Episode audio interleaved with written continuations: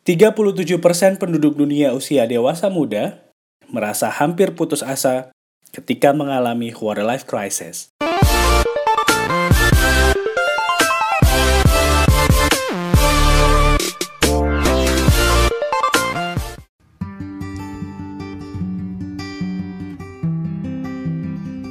Halo, saya Fendi Rahman. Selamat datang di Makna Kata Podcast. Terima kasih buat kamu yang dengerin podcast ini tanpa absen setiap Jumat jam 9 malam.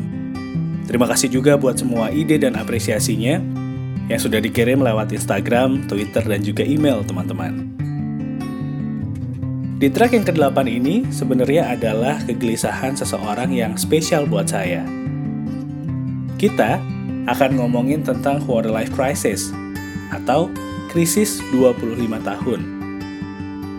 Buat kamu yang sekarang ini umurnya 25 tahun atau akan menuju 25 tahun, quarter life crisis adalah sebuah kondisi yang wajar dilalui setiap orang. Bisa dibilang fase ini adalah puncak kedewasaan seseorang buat mengingat lagi apa aja yang udah didapat di umur sebelumnya. Kebanyakan orang yang mengalami kondisi ini hanya akan menyesali kesalahan hidupnya tanpa berpikir gimana solusinya. Padahal, menyesali sesuatu cuma bikin kondisi semakin tertekan dan juga depresi. Kira-kira apa yang harus dilakukan kalau kita lagi kena krisis ini, teman-teman? Sebenarnya, parameter dewasa setiap orang sangat susah buat ditakar. Tapi karena kita hidup di Indonesia, seseorang akan dianggap dewasa ketika sudah menyelesaikan kewajiban belajarnya.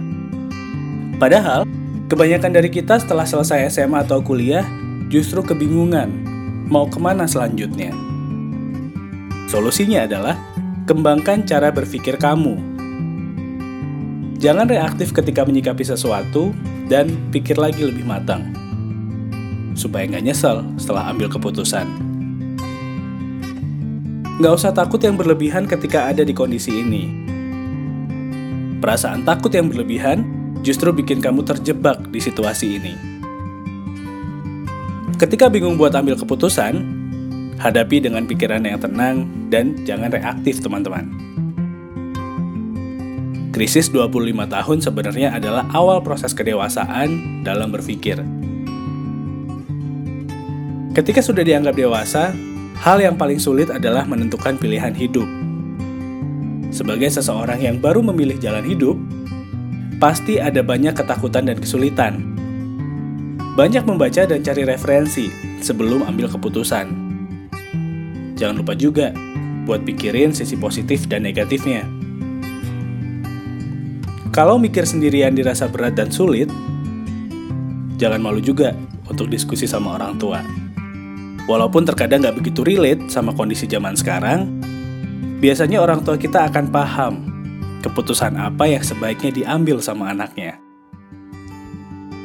Sosial media sering kali jadi racun buat kita, terutama waktu ada orang yang nunjukin pencapaian yang dia dapat. Ini sering jadi dilema.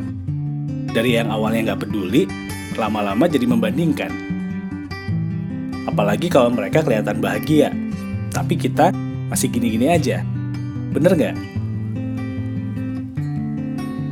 Setiap orang punya kapasitas dan value hidupnya masing-masing, teman-teman.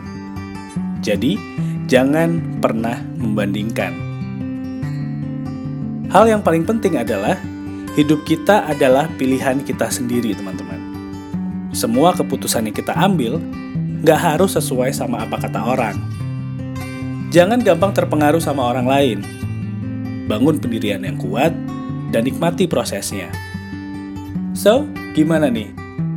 Udah siap belum buat menghadapi quarter life crisis? Semoga setelah dengerin podcast ini, kamu bisa lebih bijak ketika ambil keputusan. Dan lebih siap juga untuk menghadapi tantangan baru. Terima kasih sudah mendengarkan makna kata podcast. Saya pamit. Ketemu lagi Jumat depan ya.